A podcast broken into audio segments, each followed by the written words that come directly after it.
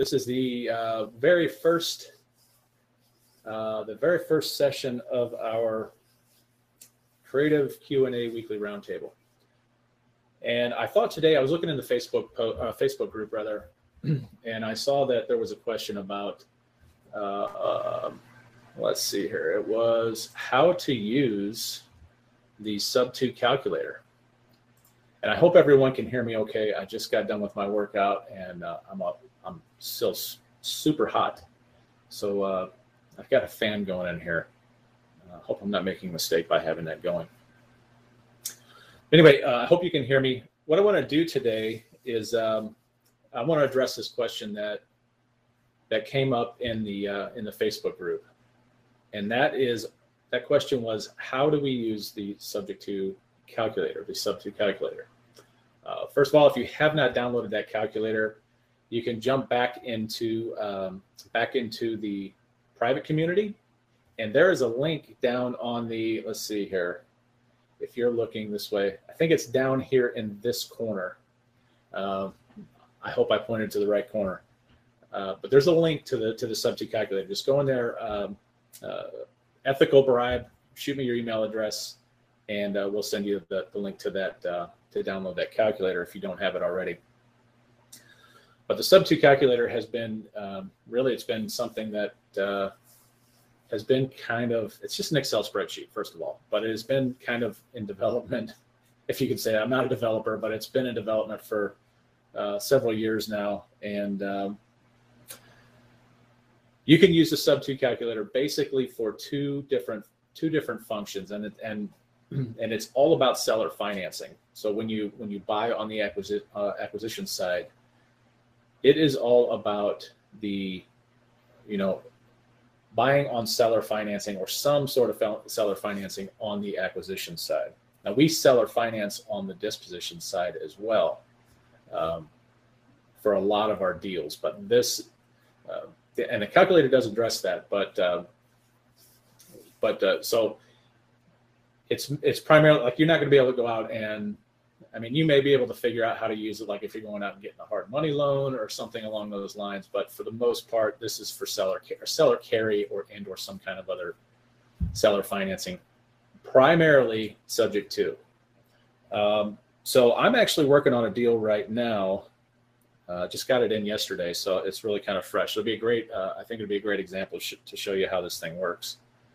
Um, also, before we get started, I don't know if um, if anyone has watched. There was a, a welcome video that I did in uh, in the very, I think it's the start here section of the uh, of this group, and uh, there is a link in there, I believe, to download the Pensil app. Um, what you're what you're actually logging into, it says Sub2 Empire and everything like that on it.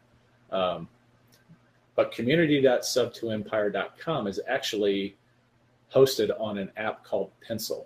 And if you go out to the Apple Play Store, if you go out to the Google Play Store, you can download that app. And the name of uh, the spelling of that app is P E N S I L. P E N S I L. Uh, it's kind of, you know, everyone does little, little twists on these names. Uh, so go down, go download that app. That'll allow us to send out push notifications. Um, we kind of wanted to get away from the the Facebook group just because um, Facebook can be super hard to to monitor. You know, as a as a moderator, as a creator and owner of that of that group in Facebook, I have to monitor what every person says in that group because uh, Facebook is, you know, they're the uh, there are our our moral, uh, yeah, it's the moral police these days on Facebook. So um, it's really tough to to monitor that. Here with Pensil, we don't have to worry about any of that stuff. You can say whatever you want. Um, okay, let me see. I've got a little check, uh, a little bit of a checkbox here. Um, uh, another thing about this calculator before we dive into it is that I realize that all of you are may not be in a market like I am. We, I'm in St. Louis, Missouri, so um, you know our our market can be. We are our home prices. Our, our median home price is like 275 um, and that's that's actually a really nice house here. I mean, at 275, you're looking at a, a pretty decent house. Uh, you get into C and D types of areas, we're talking about 175 to 200 maybe. Um, the deal that I'm going to talk to you today about has a has an ARV of about 125. So I only tell you all, all, that because I realize you're spread out throughout the country and we have different, um, you know, we have different median house prices in different areas, and that's okay. The calculator will still absolutely work because, um, you know, from my point of view, we're buy and hold. We're buy and hold, folks. So we we, um, you know, we really really look forward to that cash flow.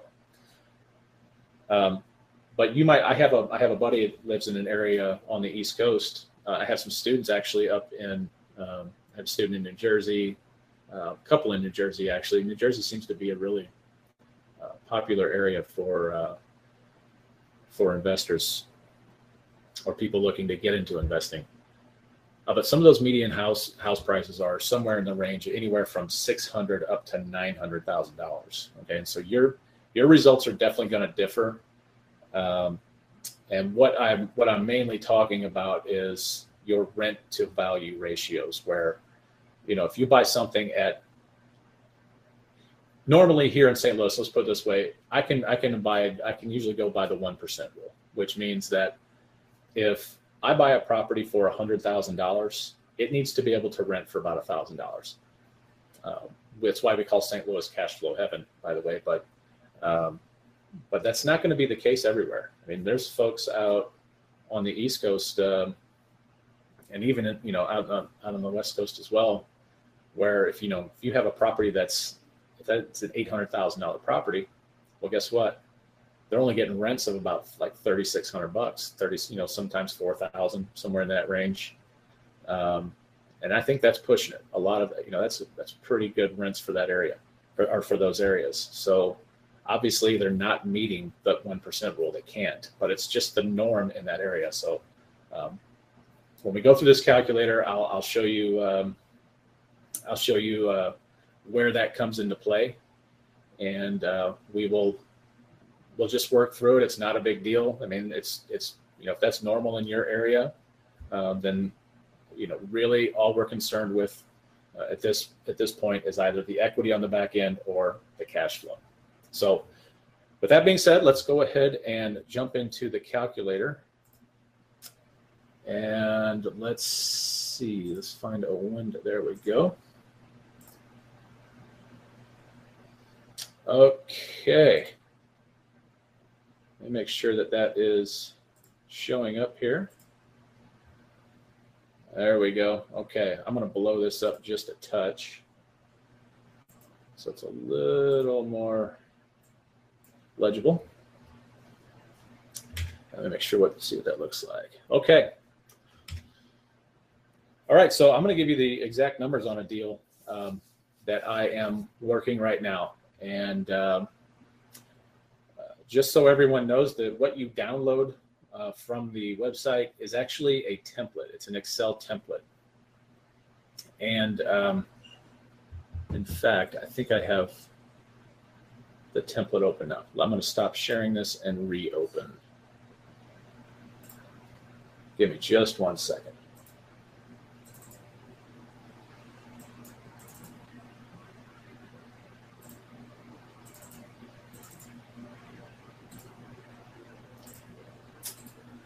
Let's see. Let's do new. Okay, well, let's share this now.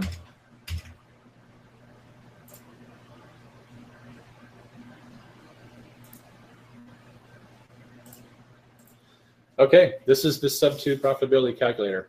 Uh, this probably could be relabeled. Um, again, let me make sure that we've got a good view. Okay, I think everybody can see that. So the Sub2 profitability calculator, um, essentially what we have is, let me move this out of the way.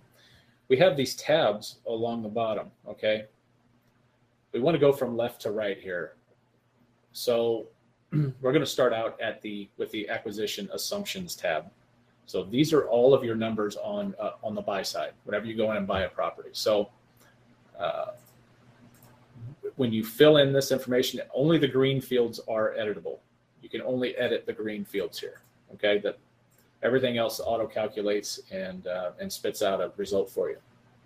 So uh, all the green fields are editable.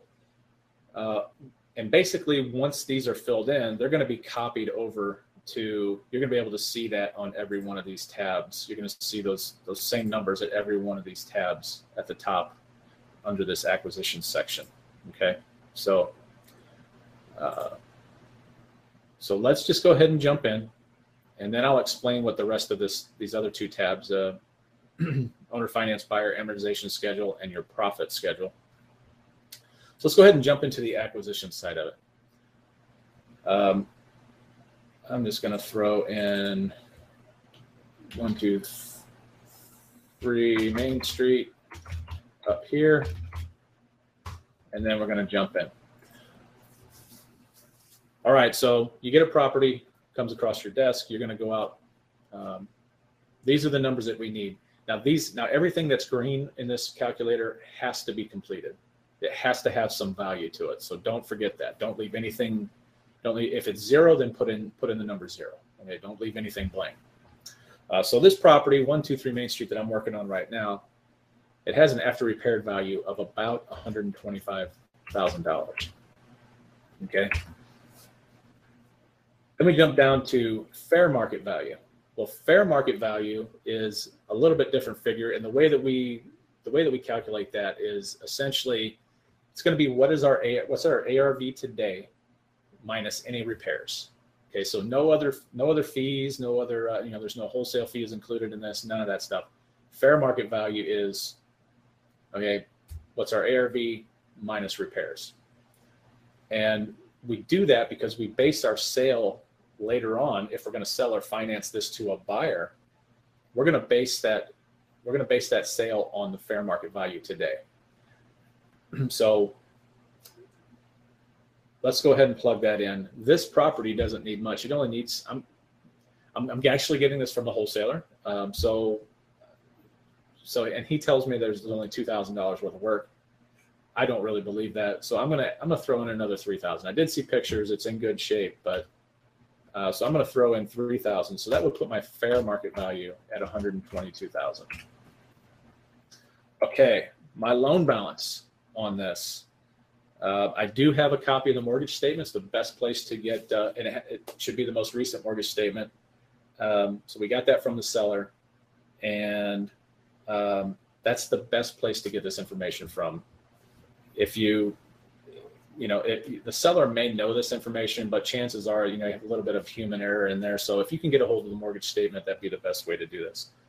But the balance uh, as of July 1st, this is July 10th. The balance of, as of July 1st was 77,148 and 36 cents. Uh, now we jump down to our expenses. Well, expenses are are everything. You know, for me, like this is just kind of a blanket. So if you've got uh, if you got any cash to the seller, if you have an agent involved that you need to pay, um, your closing costs here uh, generally our closing costs are anywhere from one to one and a half percent of the of the sales price. Uh, this would be your wholesaler fee if you're buying from a wholesaler. Uh, so for me, my my I'm this is sort of a guess, uh, but I'm going to say seven thousand just to be on the safe side. I know that my seller is looking for three to five thousand, uh, what I call walking money, and um, of course we're going to try and get that as low as we can, but also but also make them comfortable. Uh, so that's I'm going to say three thousand um, dollars, and I would like to give the wholesaler this this is a deal that the wholesaler probably. Um, um, well, no, he, he could have made some money off this because there's quite a bit of equity in this, but uh, but it's subject to. And so the thing with this wholesaler is, is he really wants to learn the ropes subject to on subject to. So uh, I'm looking probably at about four thousand uh, dollars to give to him. So I'm I'm going to say seven thousand is pretty uh, is is probably where I need to be. Now this property, uh, this this ex, these expenses do not include repairs. This repairs, you'll notice that repairs here is a separate item because that actually goes in and uh, makes a calculation in our uh, in some of our other tabs. So we have repairs separated out here. Repairs, I'm going to say 3,000. Well, I have to say 3,000 because that is the difference between my after repaired value and my fair market value. So it needs 3,000 in repairs. This loan is actually current. So, um, so essentially there are no reinstatement fees for this loan, uh, which I do run into every so often. Most of the, most of what we get, there's usually some kind of arrears or, uh, you know, making up a couple of payments or something like that. And now this is on a subject to deal, by the way. This deal for me is a subject to deal. Uh, so there are no reinstatement fees. Uh, there's no reinstatement amount here. So I'm going to put zero. The original underlying loan amount, uh, I have to look that up. Give me one second. I'm not sure if this one's going to tell me. Some some statements tell you, some of them don't. Uh, let's see. It does not here. So what I'm going to do is I'm going to stop sharing my screen for a second, come back to you, and then I'm going to share. Let me pull this up.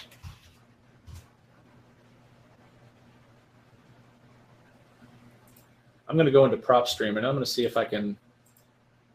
PropStream's not always accurate on this stuff, but uh, it's probably the, the fastest tool that, that I have or that, that we have available to us to find mortgage information. So let me go in and plug this address. Uh, give me one minute here. Here, let me go ahead. I'll go ahead and share my screen so you're not just staring at my ugly mug a Brave tab. Let's go to PropStream. Okay, PropStream. This address is uh, 1463 Wide Fields uh, Lane. There it is. All right, so then I'm going to pull up the details and yes, this is the property.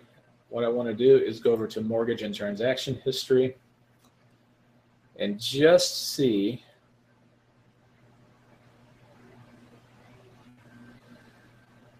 it looks like in 2010, but that just doesn't seem right. Um, let's see. Well, I'm going to plug it in here anyway. Maybe there was a, it's, it's quite possible. So, so this is why I don't trust uh, PropStream entirely. Um, this shows that the loan originated in 2010, but I think the loan may have been restructured because I'm showing a maturity date on the mortgage statement of 07 of 2047. So that would mean the origination date on that loan would have been 2017. So what I'm thinking is there may have been some restructuring of this loan um, I don't know, but the original underlying mortgage is is located right here, um, and that was eighty five thousand. So I'm going to go ahead and plug that in there. I don't I don't necessarily know that this this is going to be correct. But let me stop sharing there, and then I will go back and share the calculator again. So I'll throw in 85,000 here. Um, that's that's more of a that's more of a guess. All right, so um, I can I can adjust these numbers later, by the way, because I know what the exact payment is on this thing and everything. So uh, the underlying interest rate is four point three seven five. The underlying loan, the origination date of the underlying loan, and that would have been seven one 2017. Now I know that's not what PropStream showed, but I have a mortgage statement that the that this wholesaler uh, texted to me, and it shows a maturity date of July 2047. And I'm I'm gonna assume since 99% of all loans uh, are 30 year uh, 30 year amortizations, I'm gonna assume that if we have a maturity date of of 2047, that we have a, a new loan origination date of 2017. Okay, so I'm not following uh, what PropStream says here. Uh, I'm I'm going off of the latest latest mortgage statement, which is a better way to do it anyway. The underlying note in terms, how many years, uh, how many how many years are on the term, and that's a 30 year note. It's a 30 year amortization. Okay. So let me just verify some numbers here real fast. This is why a uh, this is why having a mortgage statement is so much better. See, this is this is pretty far off. Um, let's see here. I got to play with some numbers here. My my principal payment, according to the mortgage statement,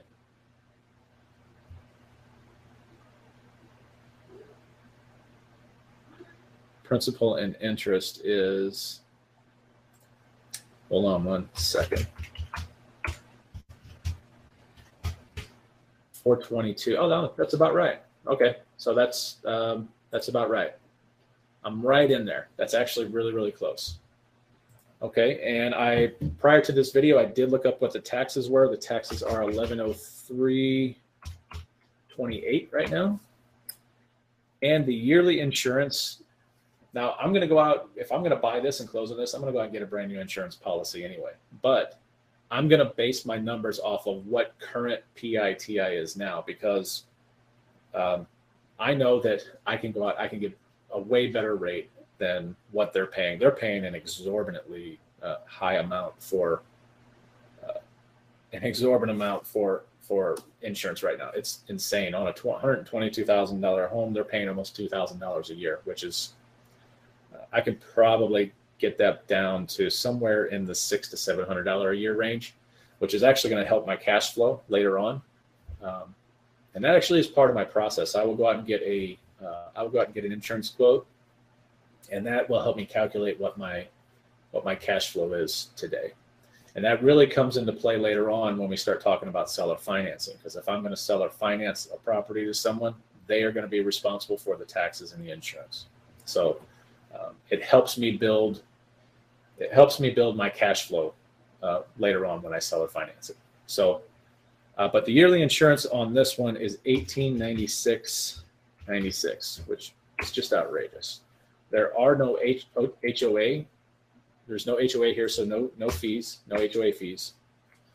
And let me see how close my monthly PITI is in the calculator versus what it's on, what it is on the uh, yeah, we are right in there. Right in there. Okay. All right, so now we have the acquisition assumptions tab filled out. I'm going to jump over now. So so this is our these are our numbers when we buy. Now I'm going to if I'm going to I'm going to actually pick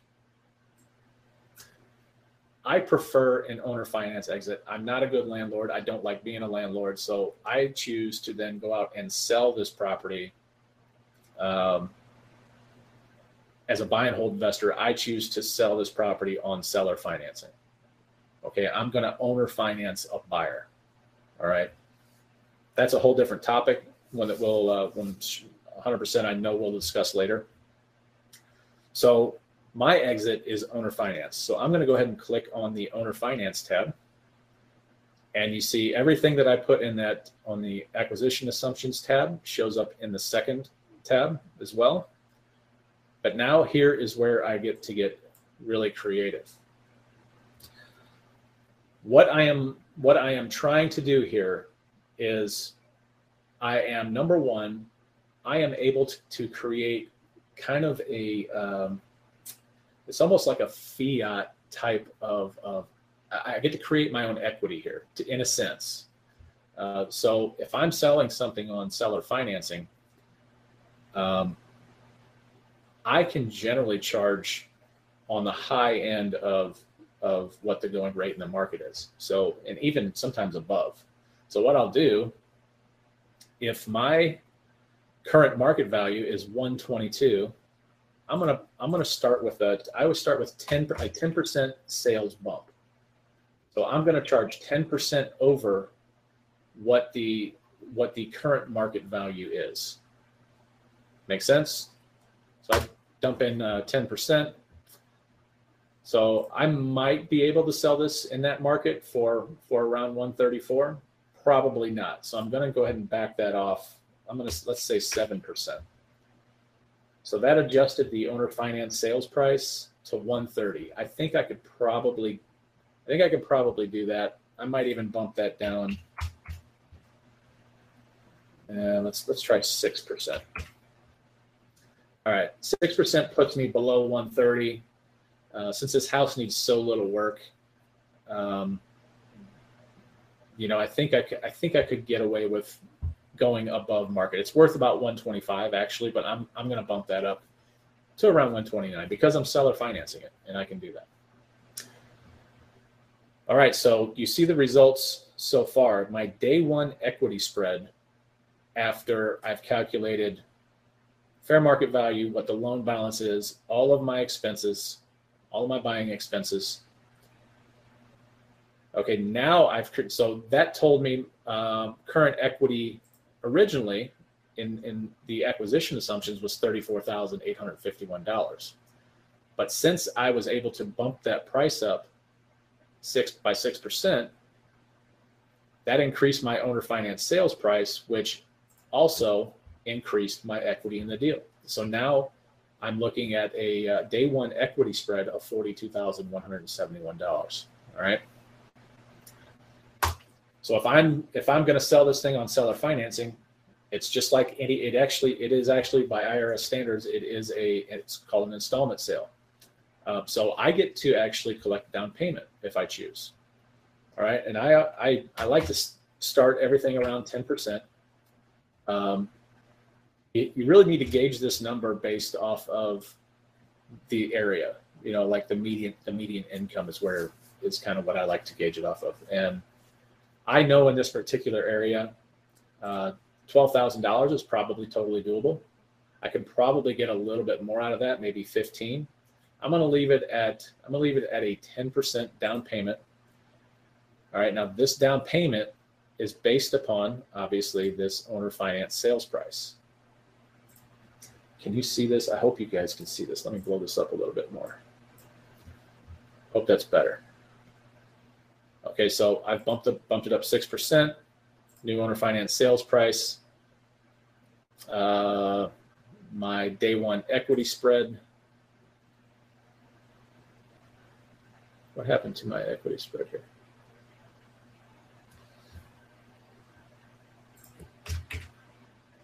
Oh, okay, that's what happened. All right, my day one equity spread is 42,171. However, when when somebody puts a down payment down, I'm taking some of that equity out immediately. And so you're going to see this number actually decrease. So if I'm going to take a 10% down payment, now my day one equity spread, if they went out and refinanced it tomorrow, this would be how much I would be making when they refinanced that. And, you know, I paid off all the underlying loans and everything. So I'm going to collect $12,932 owner finance term in years. This is the same thing as as any other lender. So you're so how many years are you going to amortize this for? I'm going to amortize it for 30 years. A lot of people do 40, whatever. I like to do 30. Now my owner finance interest rate. This is where it really gets interesting. So so we can see that if we go down here to monthly cash flow, we are now we're negative and we're, we're in the negative. We know that our underlying interest rate is 4.375% so what we're going to do is we want to all we're doing is arbitraging interest rates here. So what we want to do is we want to bump that interest rate up um, so that we get the cash flow that we're looking for out of this deal so i'm going to say let's just say 7% for right now Okay. At 7%, by the way, there is something called usury laws uh, in uh, every state. Every state has them, or at least they have them defined. A lot of states, there's there's no uh, there's no limit. In Missouri, I'm in St. Louis. Um, if I'm going to seller finance someone, uh, I need to. I can't go. I can't go any higher than ten percent. There is a there's risk there. You know, it's it's it's codified. It's against the law to go above ten percent in my state. You're going to need to find out what that is in your state, and and stick to that. Otherwise, you can get yourself into some trouble. Uh, I'm well within. Um, I am well within the, the, the boundaries of the law here, so uh, I'm going to stick at at uh, seven percent. So what I've done, I've created a spread based upon uh, based upon the interest rates. So this underlying interest rate, 4.375, I am charging seven. So I'm going to take that additional 3.375, and that is how I'm going to I'm going to adjust that to create the spread that I want, the monthly cash flow that I want. And so now we can see that monthly cash cash flow has jumped up to 349 $350 a month. While 350 happens to be my minimum my minimum cash flow on any deal that I that I want to do. Uh, but if we look at what we're really looking for is this owner finance PITI, that's principal, interest, taxes, and insurance. So we take our, what we do is we take our principal and interest on this new deal, on this new, these new figures, the seller finance figures. So principal and interest here, but we also calculate in what our, what our current taxes are from our acquisition assumptions, which is right here, and our current yearly insurance. And this is the reason that I use the current insurance because almost all owner occupied um, insurance policies are are just way way too expensive. Uh, I can get them. I can get a policy written that would match this uh, as a landlord. It'd be a landlord policy, but I can get this uh, for a whole lot cheaper, probably at least a thousand dollars a year cheaper. So what is that going to do? That when I when I actually do implement that policy, it's going to actually increase my cash flow. So right now, I'm pretty good at what this cash flow is bringing me. But I wanted I wanted to talk about this owner finance PITI. So you want to work these numbers. Essentially, you got to ask the question: Why do folks? Why do people buy buy a home over just renting? And for the majority of people, I think number one, they're building equity in something. Uh, number two, generally speaking, uh, rents uh, rents are going to be higher. Your your a house payment is generally going to be a little bit lower, or or maybe even substantially lower than rents in any given area. You know, because I mean it's just expected. It's it's everywhere. That's just how it how it is. So what I like to do to get to this number uh, or to um, to establish an owner finance PITI, I like it to look at it through the lens of a buyer if a buyer is going to rent in that area, they would probably, in this particular area, they would probably looking at a rental rate of probably anywhere from twelve to fourteen hundred dollars for this property. All right, so I actually, I actually could bump up this interest rate. If I bumped it up to seven point five, I mean it's very slowly creeping up there, but I want to, I generally want to come in just below what the rental rates are in that area. That makes it more enticing for my buyers to, uh, for a buyer to come in. You know, if they see that they can go out and rent something in that area for fourteen hundred dollars a month, but I can provide them a home that they can build equity in for one thousand and sixty-three dollars. Well, that is just that much more uh, uh, beneficial to them, right? So, uh, so I, that's how I like to come up with this with this number. And if we go down, we look at so now my monthly cash flow. If I'm at seven and a half percent, which is totally normal. I mean, we charge anywhere from seven to nine and a half percent, depending on the, the cash flow we need. I'm okay with this cash flow on this deal. Uh, I'm not trying to. Uh, uh, I'm not trying to be greedy. You know, there's a there's a saying that hogs get fed. I'm sorry, pigs get fed, hogs get slaughtered. And so uh, I'm not going to be greedy here. I'm happy with this cash flow and uh, I'm going to move forward. All right, so what happens is we have this calculation. Um, we we figure out what our cap rate is on the home. A lot of people only do that on uh, on multifamilies, but we do it on every single property. Um, and then we look at something we call the loan constant. The loan constant is uh, nothing more than it's an assessment of, of risk, like it's the actual cost of the loan. Okay. That is what creates your spread. And in this case, we have a spread of 4.6%, which is which is fantastic. This is this would be like that rent to value ratio. Um, although that's a little bit different calculation. Um, this is how we create the spread between the between our underlying loan that we're taking over and the current value cap rate of the of the property. And so, um, so we can see that this turned. It, it, was red and it said no because our minimum spread is a, is one percent. We need to have at least one percent. So we're well above that here.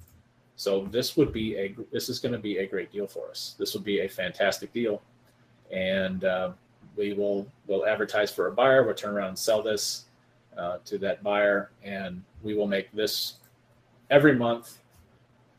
Uh, so so let's look at the let's look at three ways we got paid here. Uh, we got our down payment, right? We got paid. We got to pull a little bit of that equity out of that house. Uh, we are going to have our monthly cash flow and then also when they do refi us out, um, I'll show you this later, but if they refied, because obviously they're going to be paying this down, but if they refi the day after we sold this to them, that's what I would, that's the check that I would walk away with uh, once they refi. So this is a very good deal for us. Uh, let's jump over to the lease options. If you do lease options, uh, let me, I got to blow this up as well. Same sort of deal, uh, but you're you're a little more limited. Um, so you, again, our acquisition assumptions transferred over to this tab. So our monthly rent, let's say our monthly rent there is 1400. Uh, we're going to do a lease term for 24 months. We're going to do a repair allowance of probably 6% because we usually, we what we see with rentals is anywhere from a, a 5 to 7% um, five percent, five to seven percent of the monthly rental rate is what we is what we tuck away for uh, for repairs. So I'm going to keep it at six percent. There are any utilities that you pay, you can plug that in here. There wouldn't be for me. Uh, the negotiated sales price. Now, this is the sales price that you have negotiated. If this is a lease option, you know you're going to have a a separate agreement for your lease that you will for the option but you negotiate that sales price up front on that option contract. So the negotiated sales price, let's say in two years, our current fair market value is 122. Let's say in two years, we want to sell that for, I don't know, let's say it's 130. All right, so that's our that's our that's our future sales price that we've negotiated today. Our option fee, this is going to be um, when somebody signs an option contract, they generally give you an upfront payment. Um, anywhere it can it can range anywhere from three to ten thousand dollars. I'm going to say in this particular area that I'm dealing with, we're probably looking at more like thirty five hundred dollars. That would be the option fee. Now this is this is controversial. I probably um, probably is going to come out of this calculator eventually. Uh, but a lot of you right now are doing a percentage. You may apply a percentage of the option fee to the sales price. So let's say that this option fee was, um, if it's $3,500, what percentage of that, um, what percentage of that option fee are you applying towards this sales price? So what percentage of $3,500 is going to reflect in the final sales price or what they're going to owe when they actually uh, when they actually close on it. I hope I'm making sense there. So let me just I want to put in 50%. Actually, you know what? I'm going to do zero. I, I, don't recommend you do this because there is um, there there can be there can be problems with with litigation if because some some judges will look at this or some municipalities counties, wherever uh, wherever you're at, might look at this option fee as an equity building uh, type of type of fee. Uh, if, and if that's the case, then you're in for a whole different set of, of litigation. And really, it all depends upon how your option is worded versus your lease. If those two reference one another in any way, you can forget about it. I mean, I, I just would not reference I, I wouldn't commingle. I wouldn't tie those two documents together. They have to be separate and they cannot reference one another. Because you can go out and buy an option contract very easily without leasing a property, you know, and uh, and that's that would not be considered an equity building uh, activity. Uh, but if you are, this would this would sort of look as like um, kind of like a down payment is what it would look like. Uh, so we don't we don't do that. I'm going to leave it at zero um, you have a you have an option to. Some people will apply a a percentage. Some people will apply a just a flat out monetary portion of that sales price. I'm sorry, of that option option fee to the sales price. So I'm going to do zero here as well. Um, monthly portion of the rent that's applied to the purchase. Again, I don't recommend this, um, but you can you can say, let's say the, the rent is 1400, but if they make timely payments, uh, you might apply, I don't know, $100 per month towards the towards the final sales price. So you would deduct from the final sales price $100 per month for 24 months of of, uh, of timely payments. So you would deduct, you know, you would be deducting $2,400 from this 130. I don't recommend you do it. It, it could be looked as a as a, an equity building activity, so we don't do it. But it's here if you if you do that now. So I'm going to make that zero. Property management expenses, uh, those are always right around eight to ten percent. So there's that. Uh, so we've got all of the green filled out. Let's go down and take a look at our numbers. Our total front end cash requirement is $10,000. So that is going to be, um, that is going to be our repairs and our expenses. And so you will have to come up with this $10,000. That's what you're going to have tied into this deal. Remember with the seller finance option, we got $12,000 up front. So we have no, we actually made money on the sale right up front. Okay. So we might have had to put in ten thousand dollars for uh, for repairs and expenses, but we also took a twelve thousand dollar down payment, so that pays us back. We have we actually got paid to to to take this deal. All right, so but nevertheless, if you're willing to put ten thousand dollars into a into a uh, uh, into a deal, then actually, you know what this figure now that I'm looking at it is uh, this figure needs to be worked out because we did take an option fee of 3,500. So I'll have to fix that. Yeah, I can't change that yet. Okay. So I will fix that. Let me write that down real quick. Fix front end.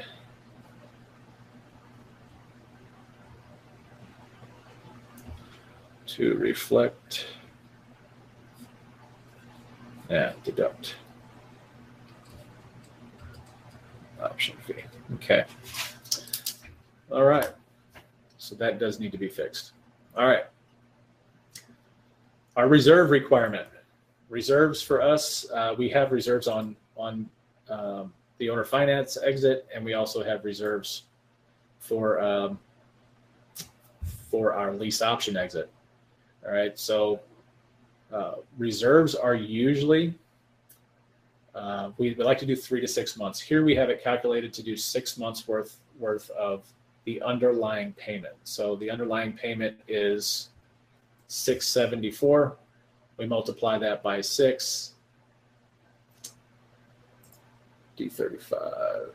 Yep. 674. We multiply that by six. We get uh, 40 four six in reserves. Okay, that's that's what we need to have in reserves. Our front end cash intake, we are down. It says it says negative 65, 45, but we did not remember this calculation is based upon um, based upon this uh, front end cash requirement minus this option fee, which is not working. So this will actually look like uh, about $3,000 uh, in the negative for front end cash intake. Our total back end profit, since we're not taking a down payment, our total back end profit, um, if if if let's say you know that person signed that option contract, right? You know they can have the out they have the the the option to purchase that property um, at any point from the time they sign that option fee up to when it, uh, that option expires, which is it's going to coincide basically with the with the lease. So it'll probably be a 24 month option. Uh, but if they if they bought it on day one, they turned around and bought that property on day one, this is this will be the check that you walk away with from uh, from the title company. My monthly expenses, uh, that's a combination of all of these other utilities paid by you, your um, your property management expenses, all that good stuff. This is your monthly cash flow. Now, this looks great. You've got this $502, $502 uh, monthly cash flow. But remember, you've got $10,000 or you have some money in the deal. This again, this is not correct because we, we didn't we got to deduct the 3,500 from that, but you still have you still have money in the deal. But that's great cash flow. That's really great cash flow. This is the number of months before you break even. What that means is how much money you have in the deal divided by what your monthly cash flow is. So in 13 months at $502 per month, you will break even from your the the money that you have in uh, currently in the deal. That makes a cash on cash return of 60.19%. And so this is a this is a really really screaming deal. It'd be a good deal for for a lease option. I wouldn't be afraid to do it. I don't particularly I don't do lease options because I still think uh, it still feels like I'm a landlord, uh, so I don't I don't care for it. Um, then we jump over to our rental exit. I'm gonna try and breeze through this one. I know this is getting kind of uh, kind of long, but monthly rent we're gonna go 1400. Uh, again, everything's been transferred over. The security deposit, um, if you charge first and last month's rent, it might be 2800 Lease term might be, let's say, 12 months for just a regular rental. Repair allowance, again, is going to be 6%. You're paying uh, trash and water, you know, that might be, uh, that might, and maybe, maybe sewer, trash, water, and sewer, that might be a $100 a month. And then property management, say 10% again. Uh, this would be your reserve requirement, front end cash intake, total front end cash requirement. Um, total monthly intake, that is going to be your rent minus all your expenses. So that's 1260. Um, your monthly expenses just showing what you what your monthly expenses are, the $324 a month. Total monthly cash flow is 401. 14 months to break even, 48% cash on cash return. Because remember, you don't have a whole lot of cash into this deal. Okay, so um, again, this is another screamer of a deal. I wouldn't, I honestly wouldn't worry about this. Uh, uh, this spread is you got a 12% spread, so you're way, way. Uh, I mean, you are you've got a really, really good deal on your hands. And then for for giggles, for all you flippers out there, let's go ahead and jump into this one. So the we're on the flip exit. I don't know why that says. No, who plugged that in there? Maybe that was in there. Uh, prior. Uh, so our purchase price is going to be, actually this can be auto calculated. This would be whatever your negotiated purchase price is. So uh, for us, if we're buying for, for buying, we're taking over a loan at 77 plus our expenses. Let me do some quick math here. Uh, 77, 148, 36 plus 7,000. We're buying this for 84 148. 84 148 36. Uh, we look at our, um, these numbers are off. These are off. What in the world is going on here? Guys, I got to go through this. I got to, these, these numbers, I think these cells have been moved around. So um, I will, uh, I'm not, I'm not going to continue on the flips, on the flip exit one, on the flip exit tab. So uh, I don't want to confuse anybody. And I certainly don't want to have to take the time to, uh, while we're on this video to fix this, but I'm going to skip the flip exit one. Uh, you probably have a separate tool outside of that to, outside of this to, uh, to figure out what that is anyway, but I will get this fixed and get it out there.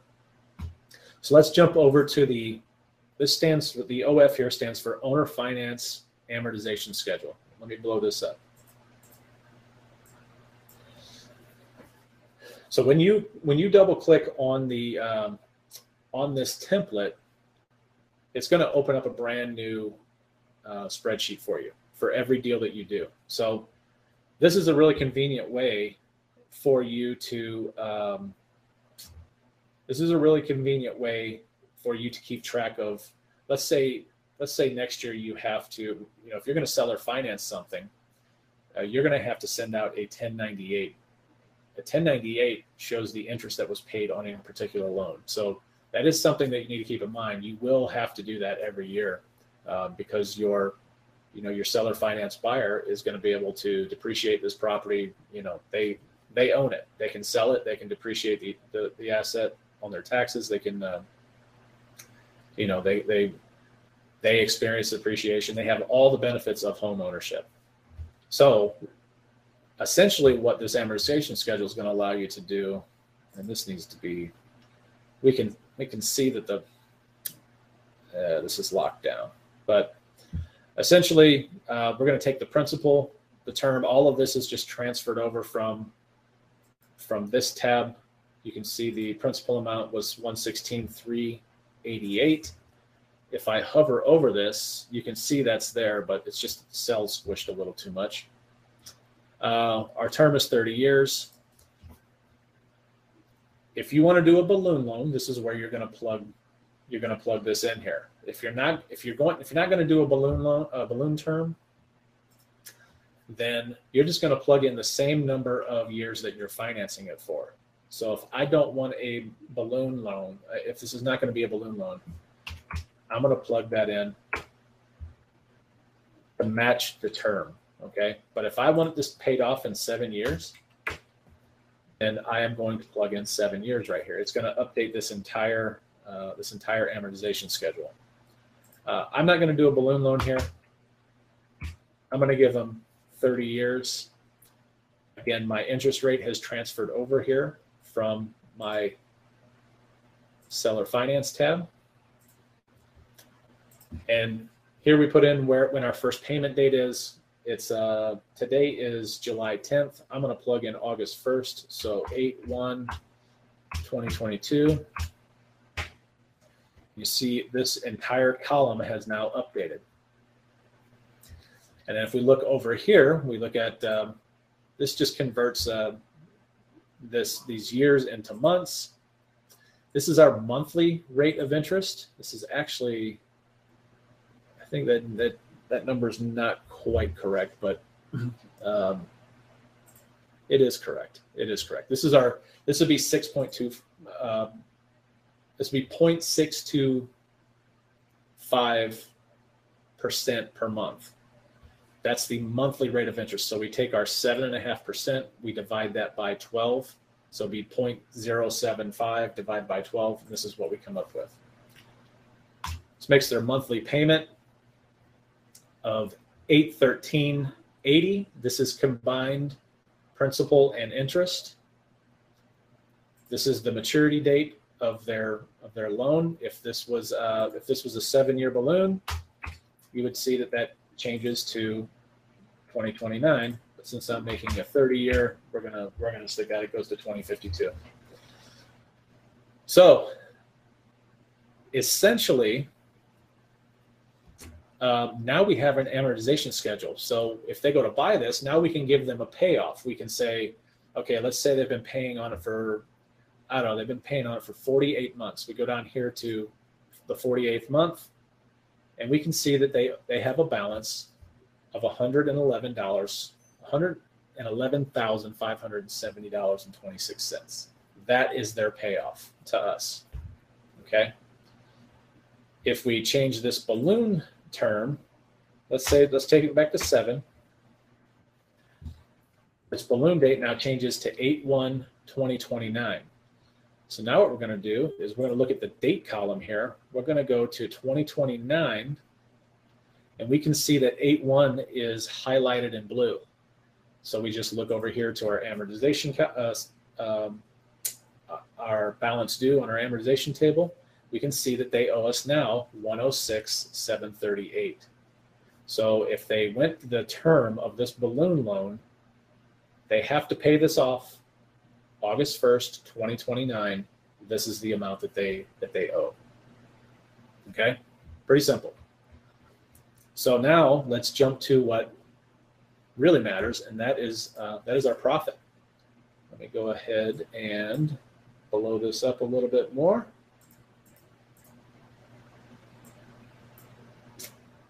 Okay, so this automatically fills in, and this,